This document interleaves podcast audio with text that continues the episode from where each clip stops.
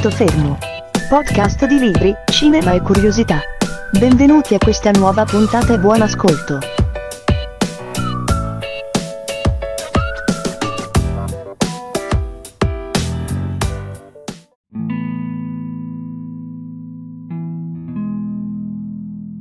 Buongiorno a tutti, eh, ritorniamo finalmente alle nostre puntate camminanti.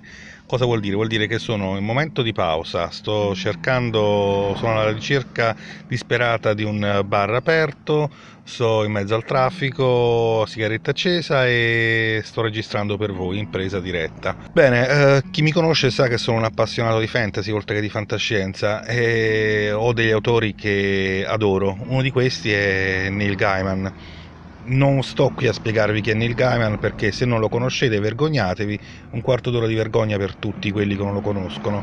Prossimamente è stata annunciata la seconda serie di American Gods, la serie tv Amazon Prime, eh, ispirata a una delle opere più belle di Gaiman. Eh, cercando notizie proprio sulla data prossima ormai di uscita della nuova serie, mi sono imbattuto in eh, numerosi articoli veramente interessanti. Uno in particolare mi ha colpito facendomi notare un particolare che forse il subconscio da lettore eh, aveva percepito, ma in realtà la mente razionale non, eh, non l'aveva mai eh, portato fuori, non l'aveva mai sviscerato.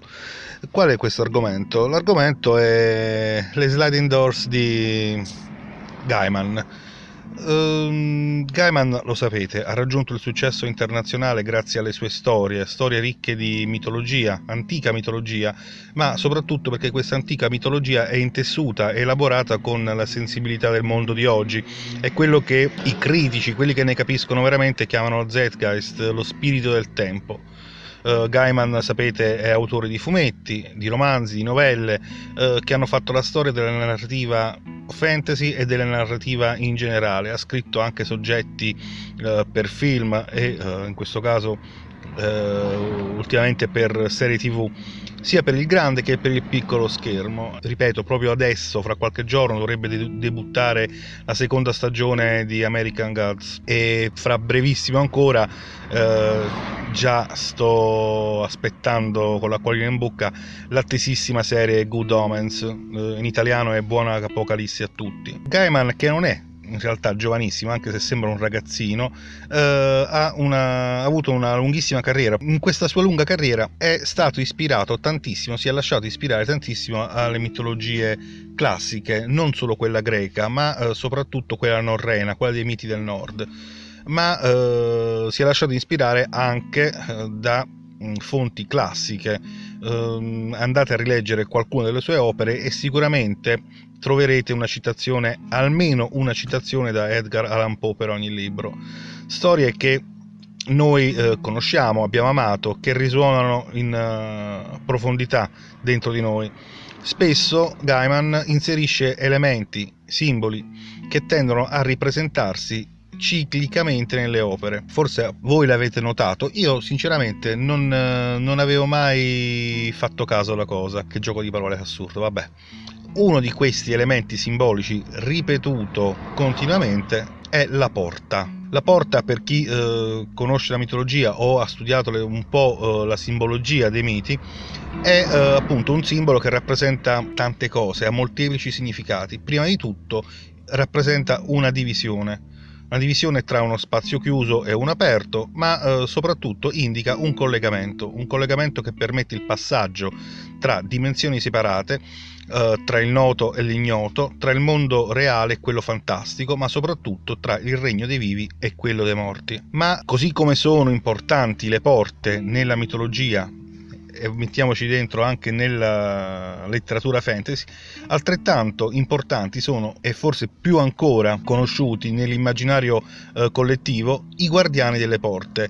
Eh, facciamo tre nomi per riassumerli tutti. Tutti conosciamo Cerbero, tutti conosciamo Giano, tutti conosciamo San Pietro, tutti e tre eh, sono guardiani delle porte. Eh, naturalmente ce ne sono tante, ogni mitologia ha uno o più uh, guardiani delle porte. Anche nei film eh, dell'ultimo ventennio, Ghostbuster, abbiamo un guardiano delle porte, oltre che un uh, guardiano delle chiavi. Uh, in Harry Potter abbiamo il cucciolone di Hagrid che fa da guardiano alle porte, eccetera, eccetera. La porta quindi è veramente l'elemento più ricorrente nella mitologia a indicare una divisione ed è forse anche l'elemento più ricorrente, a volte esplicito, a volte meno, nelle opere di Gaiman. Uh, vi faccio alcuni esempi. Come dire, il caso più eclatante eh, collegato alla porta è eh, nel libro Nessun Dove, eh, Neverwhere dove addirittura uno dei personaggi principali, anzi il personaggio centrale dell'opera, risponde proprio al nome di Lady Porta, Lady Door. In Neverwhere c'è un mondo fantastico che è appena a un velo di distanza dal nostro. Uh, questo velo fantastico è a Londra con le sue fermate della metropolitana, uh, con nomi raffiguranti altre entità, con tante tracce che hanno in realtà un significato concreto e non sono più soltanto dei nomi. L'altro protagonista di Neverwhere, uh, Richard, come si chiama? Mayu, qualcosa del genere, parlando con una veggente si sente dire che deve assolutamente evitare le porte, è passato un tir a 50 cm, ma eh, in realtà questo personaggio incontrerà una ragazza ferita che ha delle capacità di aprire varchi nella realtà e quindi collegare mondi paralleli e questo personaggio appunto è Lady Dor. Uh, entrambi viaggeranno e scopriranno il secondo un, un'altra Londra, un altro mondo, un'altra realtà, un mondo ignoto popolato da personaggi incredibili, assurdi, caduti uh, davvero nelle fessure del mondo in un uh, universo sotterraneo e magico. Naturalmente avremo i frati neri che fanno la guardia al ponte di Blackfriars, appunto i frati neri avremo alla fermata della metropolitana Angel un angelo, avremo a King's Court uh, un re. Tre anni dopo, uh, nel 99, esce un altro libro che a me è piaciuto tanto, sempre di Gaiman ovviamente, è Stardust. Passiamo da una Lady Porta umana in grado di aprire varchi nella realtà a una porta più concreta, cioè veramente un passaggio, una breccia in un muro che separa un uh, normalissimo, sperduto paesello eh, di campagna eh, da un bosco. In realtà questo bosco è eh, la sede del mondo incantato di Fairy, delle fate, delle fatine. Poi, prima o poi faremo una puntata sulle fatine. I cittadini del paese sono costantemente a guardia di questo varco per impedire sia agli umani di andare a Fairy, sia agli abitanti di Fairy di entrare nella realtà umana. Uh, però c'è un però, ogni nove anni 9 è un numero magico 3x3 eh, quindi anche questo è un altro simbolo. Eh, ogni 9 anni questo varco si apre eh, indipendentemente dalla volontà eh, delle fate o degli uomini e questi due popoli possono incontrarsi o scontrarsi in occasione di un grande mercato. Incontrarsi e mescolarsi, addirittura intessere storie d'amore e concepire figli. Naturalmente eh, tutti i guai non aspettano altro che questo giorno fatidico per manifestarsi e c'è il personaggio principale Tristan che è pronto a saltare dall'altra parte per cercare una polvere di stelle da regalare alla propria amata. Poi c'è tutta l'avventura, leggetevi il libro. Ancora tre anni dopo, ancora un 3, o le sigarette o la tosse, vabbè, lo smog. Tre anni dopo, dicevo, nel 2002 esce Coraline. Coraline è una vera e propria favola e ricordate, come dico sempre, le favole non sono soltanto per bambini, non sono per bambini. Comunque è una favola incentrata ancora una volta su un mondo altro rispetto a quello quotidiano, un mondo raggiungibile grazie allo spirito di intraprendenza di una bambina e soprattutto attraverso una piccola botola. Eh, la botola protetta da una porticina, eh, coperta a sua volta da carta da parati e da un muro, permette di eh, far comunicare eh, questo con l'altro mondo, il mondo speculare che ricalca in tutto e per tutto, capovolgendo il mondo di Coraline. Appunto è come guardare in uno specchio, rimanda la stessa immagine ma invertita, infatti qui proprio uno specchio farà da prigione temporanea per Coraline. Saltiamo di 9 anni, ancora a ripetersi di questo 3, arriviamo nel 2012 eh, con l'uscita di L'Oceano in fondo al sentiero, stavolta più che una porta di mattoni o una porta di legno o botole abbiamo l'oceano a fare da porta. L'oceano che è la via per un altro mondo, un mondo questa volta pericoloso, ignoto, eh, ben più crudo di quello di Coraline o ancora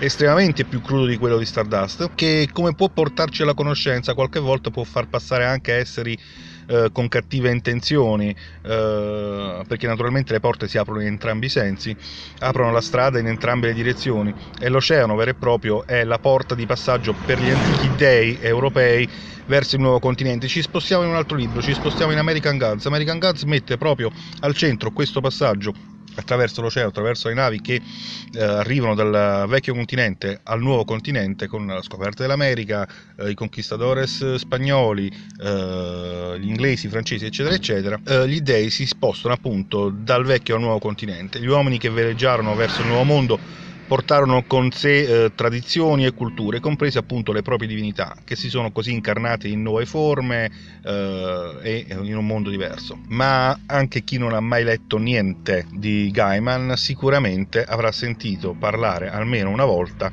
del suo personaggio più importante, che stranamente non fa parte di un libro, ma è una serie di graphic novel chiamate volgarmente fumetti, è Sandman Sandman è il personaggio, è il caso letterario veramente di Gaiman più complesso e articolato. La, storia di Sandman è ampia, comprende personaggi innumerevoli, archi narrativi altrettanto innumerevoli e Uh, solo con molta attenzione vi si può trovare un filo conduttore che in realtà è quello del sogno, così vicino ma così irraggiungibile e appena separato dal mondo della veglia.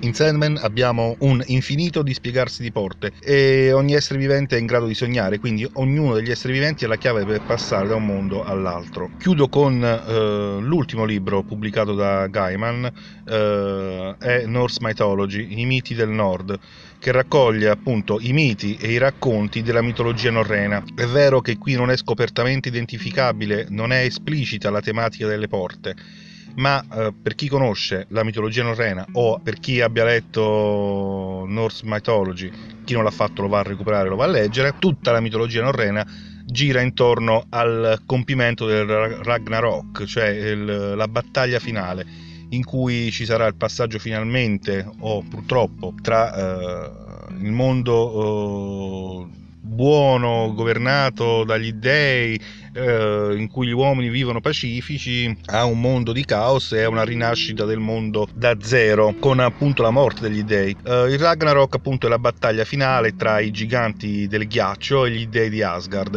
Naturalmente i primi avversari anche degli uomini, i secondi eh, creatori, protettori degli uomini. Due sono i personaggi che rimarranno in vita fino alla fine, sono Loki che è un uh, semidio di Asgard, figlio addirittura di Odino, o perlomeno figlio adottivo di Odino, che per un dispetto altro porterà alla scomparsa di tutti gli dei, e dall'altra parte c'è Heimdall, Heimdall uh, l'ultimo dio a rimanere in vita. Lo scontro finale in realtà sarà proprio questo tra Heimdall e uh, Loki e guarda caso Heimdall è il guardiano delle porte di Asgard, il guardiano anzi meglio ancora del ponte che collega il regno di Asgard attraverso le nove porte a quello degli uomini e sarà proprio Heimdall l'ultimo a rimanere in piedi eh, e a predire quello che sarà da quel momento in poi, appunto la rinascita della vita e un nuovo inizio di tutte le cose.